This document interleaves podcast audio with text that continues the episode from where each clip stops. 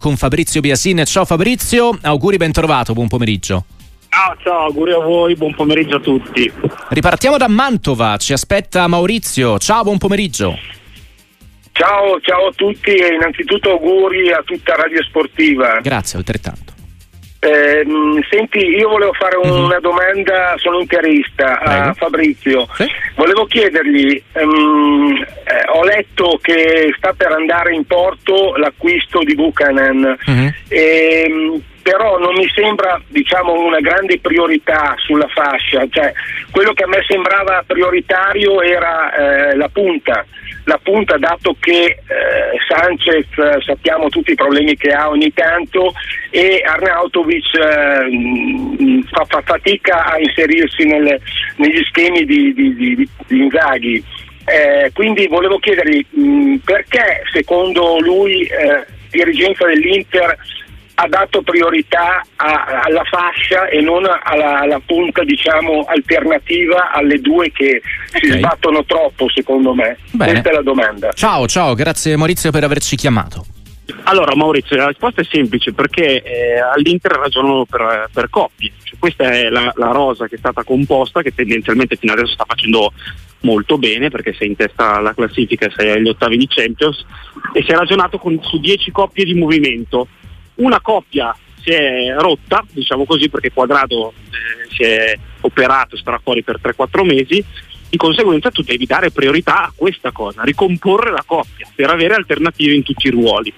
Dopodiché, in, in questo momento, pensare di portare in casa un altro attaccante significherebbe crearselo un problema. Io capisco che sia difficile da far passare questo concetto, ma in questo momento tu hai quattro punte più o meno spendibili sul campo, qualcuno non ti ha convinto, qualcun altro sta, face- sta cercando di eh, acquisire spazio, penso ad Arnautovic eccetera eccetera, ma a meno che non arrivi non so, il saudita di turno e decida di portare Sanchez eh, in Arabia e lo, e lo riesca a convincere, in questo momento avrebbe poco senso prendere una quinta punta, eh, perché significherebbe andare oltre il ragionamento delle, delle coppie sul campo.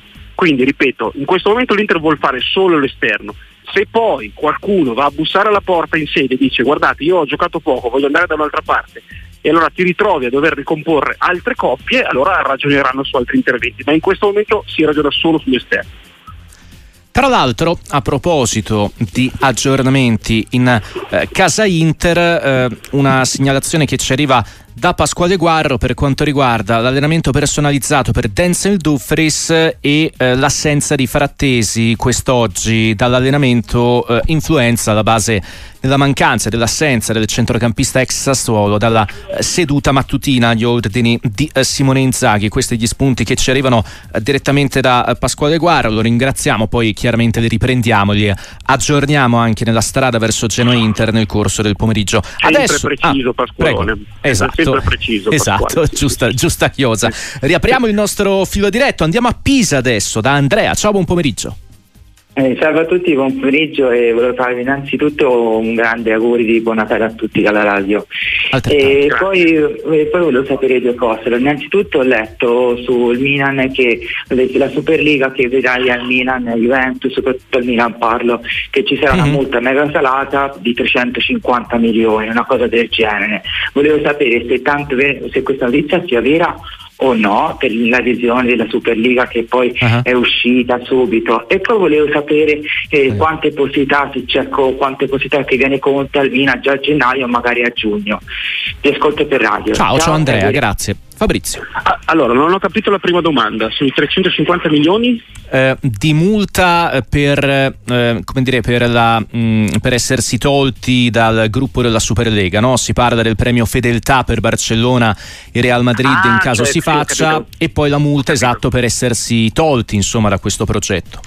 No, l'ipotesi di multa nel caso queste società dovessero non partecipare alla, Mhm. Esatto. alla nuova Superlega. Ma io credo che in realtà queste siano tutte ipotesi buttate là, ma che non ci sia nulla di concreto. Non credo che in questo momento stiano tremando perché se non partecipo alla Superlega mi, mi arriva la mega multa.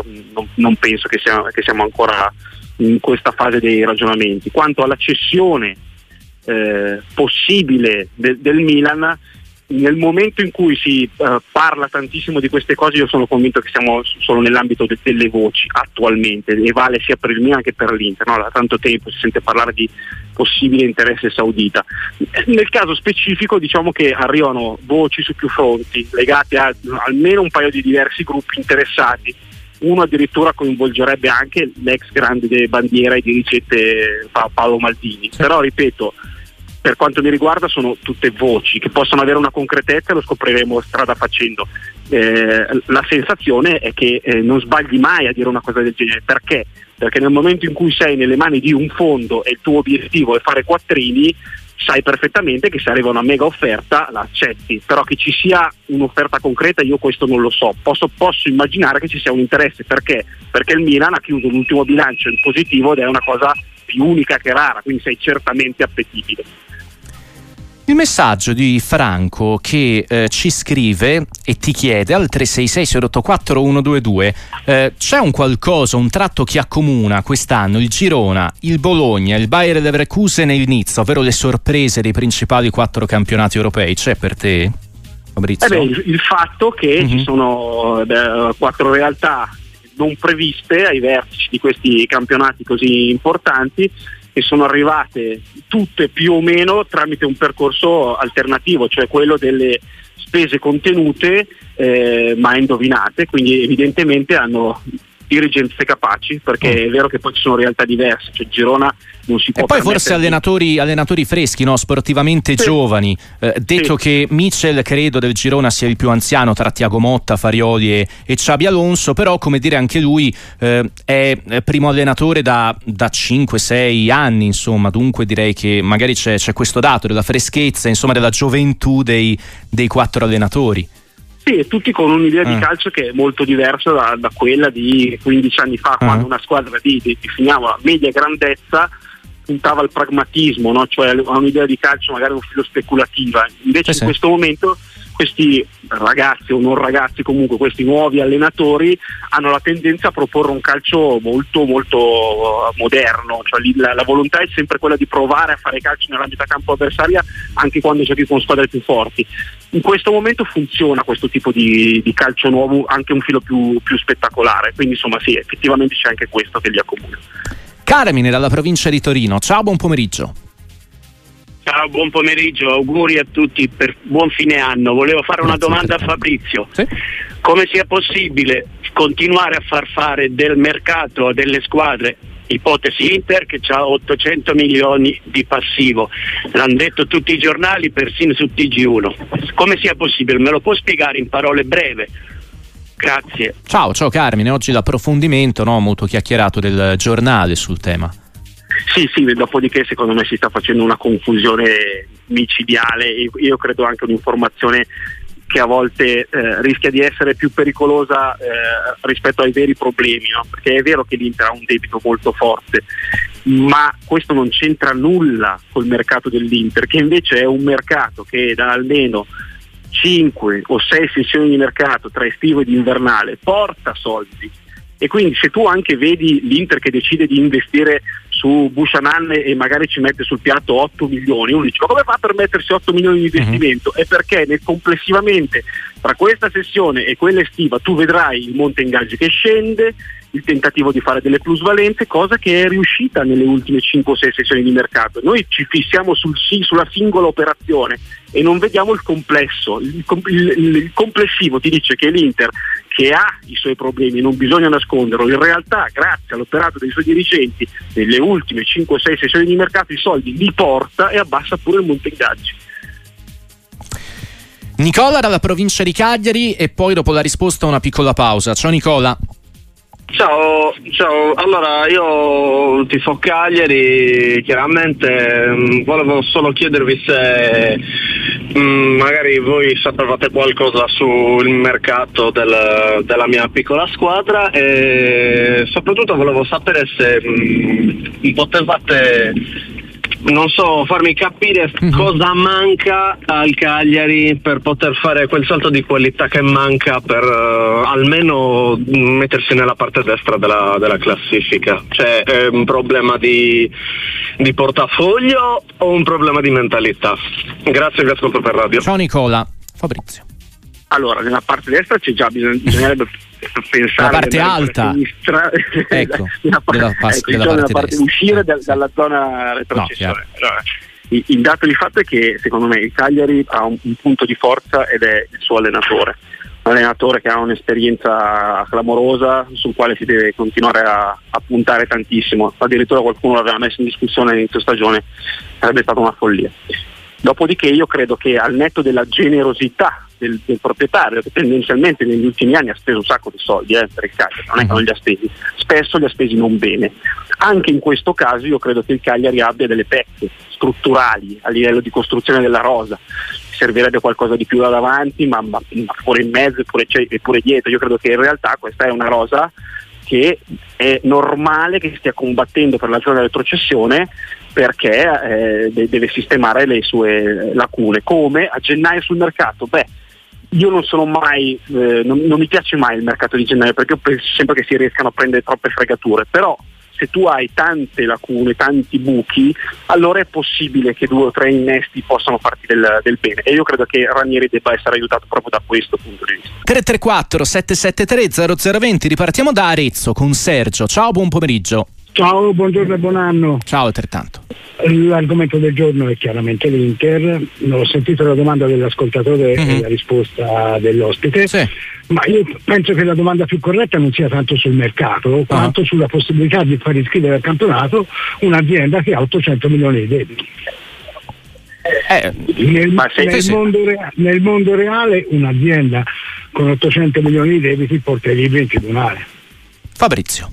Allora, se il ragionamento è i, i club Mhm. con centinaia di milioni di debiti non si possono iscrivere al campionato, chiudiamo tutti i campionati. Cioè, ehm, io, io credo che stamattina sia stato fatto non un buon servizio perché è stata buttata su carta eh, un- tutto, tutto un ragionamento fatto eh, a livello social che, una- che fa una confusione generale totale tra bilanci, debiti, cose, tutte cose che fanno impressione e spaventano i lettori, gli ascoltatori, ma che non raccontano la verità. La verità è che in, me- in mezzo a un mare di problemi non esiste qualcuno che ha, alzato la mano e ha detto beh voi non potete partecipare, perché anche in mezzo ai problemi si può eh, partecipare se riesci a mettere in, piano in piedi un piano che ti permetta poi di, di rientrare. E invece tutto quello che è uscito oggi davanti a un lettore o a un ascoltatore poco esperto sembra che sia la- l'apocalisse e è per questo che secondo me stamattina è stato fornito un servizio sbagliato. Allora, ti riporto sui messaggi. Fabrizio, tema tennis. Può essere il 2024 l'anno del primo slam di Sinner? Per me nel 3 su 5 non dà ancora le garanzie che dà nel 2 sul 3. Già l'Australia, dove Nole domina da 10 anni, darà delle risposte. Teo da Pavia. Allora io penso che sappia anche lui, Sinner, che il suo limite fino a questo momento è stato quello di riuscire a rendere alla stessa maniera anche nel, nel 3 su 5. Devo dire che nel- l'anno appena finito, nella stagione appena terminata, Sinner è stato insieme a Djokovic il giocatore più performante, tenendo presente che poi Djokovic in realtà ha giocato praticamente solo gli, gli slam e i mille, Sinner ha giocato una marea di partite e ha dimostrato mh, nel, nel suo finale mh, di essere già al livello dei, dei più grandi in assoluto e io credo che adesso sappia perfettamente che il, il prossimo obiettivo da raggiungere è provare a vincere uno slam come se fosse una cosa facile e automatica, ma in questo momento lui è tra i primi quattro giocatori più forti del mondo e quindi la possibilità che riesca ad arrivare in fondo c'è, c'è tutta. Non, non penso che l'ostacolo 5-7 sia insormontabile, penso che il problema sia più dei suoi avversari in questo momento. Stefano al 366-084-122 scrive Qual è secondo il vostro opinionista il più forte calciatore del campionato italiano? Per me Leao, ma sembra sempre che si impegni al 50%. Scrive Stefano. Ma allora, se stiamo sui numeri che sono usciti proprio nelle ultime 48 ore, che parlano di valori di mercato, Ah. i due giocatori che, che valgono di più sul mercato sono attaccanti ovviamente, sono Lautaro Martinez e Osimen, però sono ragionamenti di mercato, no? è normale che un attaccante costi di più e, e valga di più. Eh, io- io sono convinto che la crescita di Lautaro nel 2023 sia notevolissima, cioè era un attaccante fortissimo che aveva qualche problema di continuità, che aveva i suoi limiti. In questo momento è un giocatore fenomenale, straordinario. Cioè io non ho dubbi nel dire che nella prima parte della stagione secondo me Lautaro è il giocatore che si è preso la vetrina meritatamente. Fabrizio Ciano ti chiede cosa ne pensi del suo Brescia, ieri la sconfitta con il Parma, ma direi da quando, da quando è arrivato Marani, insomma una sì. discreta risalita in classifica, non al pari del Como, però insomma, ecco.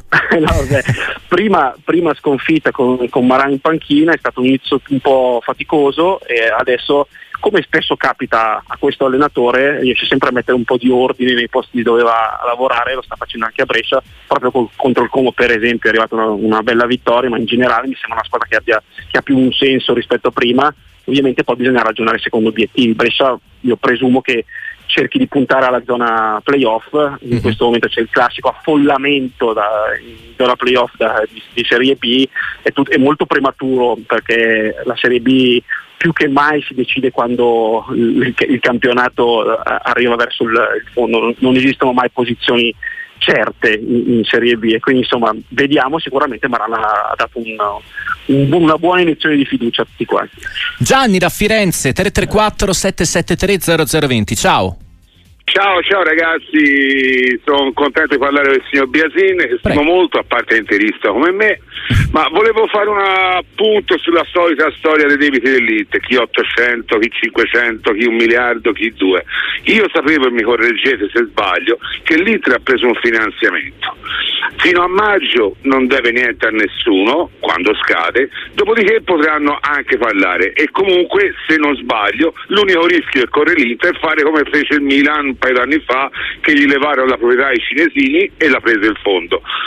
Volevo un po' di chiarezza su questo perché onestamente basta, siamo, siamo gli zingari d'Italia, senza no, offesa per nessuno, no, eh, infatti, scusate no, la ecco. parola so che non si può più dire. No, ora non so, non so comunque direi di, di, censurare quest'ultimo passaggio Gianni. Comunque Fabrizio la tua, la, la, la sua, se non altro la sua richiesta insomma di, di, chiarezza sulle prossime mosse societarie interiste direi che quella sì era se non altro ma quella è, è, abbastanza chiara e nota. Cioè a maggio del 2024 scade il, il termine sul prestito di, di Octree che va rifinanziato o saldato siccome difficilmente si arriverà alla proprietà che eh, porta queste centinaia di milioni eh, dal signor Octree e gli dice abbiamo sistemato le cose o la, la proprietà, la famiglia Zang trova il modo di rifinanziare tramite eh, un altro fondo, qualcun altro che venga a dare una mano, oppure si arriverà a un passaggio di, di proprietà. Questa cosa è ovviamente importante e fondamentale ma ripeto, bisogna evitare di fare confusione, confusione che riguarda l'Inter in questo momento, ma spesso si fa confusione sui numeri, sui bilanci, sulle cifre. Cioè, L'Inter di per sé va avanti con le sue gambe, sta facendo quello che deve fare e la cosa peggiore che le può capitare è finire nelle mani di un fondo. Se, se, che sia cosa, una cosa buona o una cosa cattiva lo scopriremo. Dato di fatto è che negli ultimi anni, sotto questa cattivissima gestione cinese, l'Inter è passata all'ottantesimo posto del, del ranking FIFA a uno dei primi dieci stabilmente ed è arrivata a giocare su una finale di Champions. Quindi bisogna dire tutte le cose. È vero che l'Inter ha diversi problemi, è vero che da sei sessioni di mercato sta provando a metterli a posto e tendenzialmente tutte le sessioni di mercato porta a casa soldi, è vero che non si esce da, da, questo circolo di problemi soltanto con il mercato, ma prima o poi bisognerà arrivare o a una cessione o a qualcuno che viene realmente a dare una mano, ma è sbagliato raccontare l'Apocalisse. Torno sulla, sulla Serie B. Alessio da Torino ti chiede, Fabrizio, chi è il miglior giocatore della B secondo voi? Eh, beh, non lo so, forse Mann, Parma.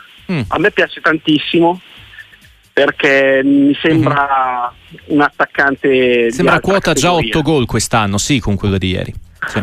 sì. devo dire, è in buona compagnia perché poi di, di, di buoni giocatori in Serie B ce ne sono, di, sì. di giocatori di categoria superiore. In, in, questo specifico caso mi sembra proprio un, un giocatore che in B, non dico sia sprecato perché non è vero, però eh, si, si, meriterebbe anche già da adesso un palcoscenico più, più importante. Ieri ha fatto un signor gol Verdi. Mamma mia, cioè come sì. i grilli proprio. Sì. E, e, cosa che mi fa pensare tra l'altro che il Parma al netto di questo giocatore sia mm. una squadra di livello superiore. Adesso io non, so se riuscirà a stravincere il campionato di Serie B, ma la, sensazione in, questo primo girone d'andata e che stia facendo un po' quello che vuole. Poi c'è Vasquez alla Cremonese, l'altro giorno una telefonata per sì. Van de Putte del Catanzaro, un amico che si chiedeva perché, perché ancora non era in Serie A. Beh, ma ce ne sono, ma anche, sì, sì. anche giovani ragazzi, eh, certo. perché non, non solo eh, giocatori un po'. Sta venendo fuori Esposito della Samp. Sì, sì, ma eh. guarda, ti dico, eh, non so, se, se, dobbiamo stare in casa como, ti dico che sì. per esempio il, il, caro vecchio Patrick Cutrone, che ha un passato glorioso, in realtà in Serie B ci sta la grandissima, nel senso probabilmente vorrebbe eh, tornare certo. su per fare quello che non è riuscito a fare fino adesso, ma insomma non mancano i giocatori di livello. 3 3 4 ah, Perdonami, okay. vai con Man. Dico, ok, perfetto. Sì, sì. Alessandro da Torino ci ha chiamati. Ciao, buon pomeriggio. Buon pomeriggio a voi. Intanto vorrei ringraziarvi perché sono un agente commerciale, passo il 90% del mio tempo in macchina, quindi grazie per la compagnia che mi fate tutti i giorni. Grazie. Detto grazie. questo, eh, volevo fare una domanda con una piccola analisi prima. Eh, parlo, parlo, di Juventus. Sì. Eh, io credo che tempo fa uh-huh. la Juventus facesse paura parliamo di paura sportiva ovviamente, mm-hmm. qua magari Biasin può darmi conferma ai tempi tra virgolette d'oro, ora la Juventus non fa più paura ed è, ed è il motivo per il quale probabilmente difendendo poi davanti alla difesa ci prendiamo puntualmente gol ed è una cosa pazzesca. Vorrei capire, mm. e poi arriverò alla domanda dopo, eh, giocatori come Esa, Rabiot sono tutti nazionali se non erro e quasi tutti titolari, almeno 8 undicesimi della squadra principale sono titolari e di nazionali importanti. In un campionato differente come magari quello inglese, secondo me Vlaovic è uno che può fare una media di 30 gol. Con un gioco così mi pare impossibile e qui arriva la domanda. Mm-hmm. Ma è vero che Allegri rinnoverà? Vi, vi prego, è passato Natale, datemi una bella notizia. Ciao, ciao, ciao Alessandro, sempre sulle prospettive ecco, della, della Juventus, sulla portata reale insomma, di quanto la squadra possa fare. Allora, io non ho la minima idea se, se possa arrivare il rinnovo. Diciamo che se, se, eh, ragionando col, con la logica, o arriva il rinnovo ed è una questione di poco tempo, o si, si arriva al, al, divorzio. Cioè, dubito che lui possa eh, cominciare la prossima stagione col contratto in scadenza. Ci sono mille voci, secondo me dipendono anche da come andrà questa stagione. Io comprendo la critica al gioco di, di Allegri, anche secondo me questa squadra potrebbe giocare meglio rispetto a quello che, che vediamo tutte le settimane. Però è anche vero che questo pragmatismo, questo calcio non bellissimo da vedere, ha portato una marea di punti e in questo momento toccare quella cosa lì potrebbe anche variare gli equilibri e quindi secondo me fa bene ad Allegri a insistere con questo calcio che porta bene alla squadra complessivamente e a qualche giocatore in particolare posso comprendere che invece qualche altro calciatore sia un po' meno soddisfatto perché è più facile per un attaccante giocare in una squadra che ti eh, permette di segnare eh, 20 gol piuttosto che in una dove ti si chiede di fare il, il primo difensore. E quindi capisco che possa esserci fastidio da parte di qualche singolo, ma capisco anche la scelta di Allegri di andare avanti con, questa, con questo calcio, non bellissimo, ma molto molto molto produttivo. Chiaramente sulla questione Allegri tanti messaggi anche di tenore opposto rispetto a quello al pensiero espresso dall'amico Alessandro sul migliore calciatore della B, pioggia di voti per Bernabé a proposito di Parma Fabrizio. Ci sta, ci sta, ci sta assolutamente, a, a, ma guarda, ripeto, mm-hmm. a, a, Parma quello dove peschi, peschi, sì. compreso devo dirti l'allenatore che secondo me è veramente eh. bravo tant'è che viene pescato tutte le volte. Quando tu scegli di, di voler andare in Serie A, tendenzialmente ti butti su, su, su, di lui. Quindi io credo che in realtà a Parma eh, in questo momento sia facile citarli un po' tutti perché stanno facendo veramente bene. Sergio ti chiede pregi e difetti dell'Atalanta vista finora. Eh, se magari insomma credi debba, debba, limare qualcosina abbia ancora potenzialità no? penso io partendo no, da, dal, dal, non aver mai avuto a disposizione l'acquisto più caro dell'ultimo, eh. dell'ultimo mercato ecco direi margine sì, c'è par- magari eh. sì, volevo partire proprio da quello uh-huh. cioè l'Atalanta ha fatto un investimento eh, raro per la sua storia, un investimento multimilionario su un attaccante molto molto promettente che era conteso anche dai più grandi club de- d'Europa non l'abbiamo mai visto, quindi già così parte un, un po' zoppo. In questo momento manca un po' di continuità, una squadra che per esempio ha perso l'ultima con il Bologna non meritando probabilmente la sconfitta perché in realtà l'Atalanta ha giocato una, una buona partita non, non riesce a trovare mm. tantissimo la continuità quest'anno, ma continua ad avere dei livelli di gioco importanti. Eh, anche Scamacca, Scamacca è un altro investimento importante che, che, l'Atalanta non ha ancora messo a misura. Io penso che Scamacca possa fare molto meglio di quello che ha fatto fino, fino adesso e lo auguro all'Atalanta e lo auguro anche alla nazionale, perché stiamo parlando di un attaccante di quelli che si deve guadagnare il posto per il prossimo europeo. Guarda, mh, mm, apro una piccola parentesi, visto che ne parlavamo anche nel microfono aperto di ieri a Santo Stefano. Per te al Giro di Boa De Chetelare eh, scommessa vinta, persa, ancora impossibile esporsi? Sempre sul tema Atalanta, Fabrizio.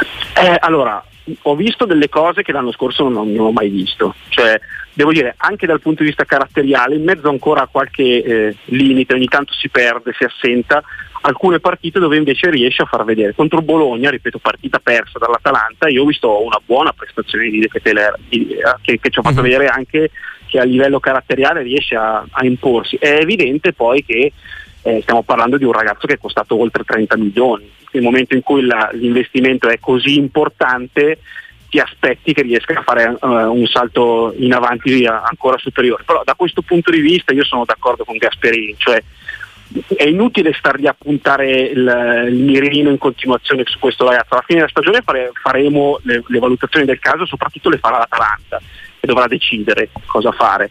Eh, in questo momento non è promosso, non è promosso, ma rispetto a quello che ho visto l'anno scorso posso dire che ha, già fatto un passo in avanti perché in questo momento io gli do ancora delle speranze.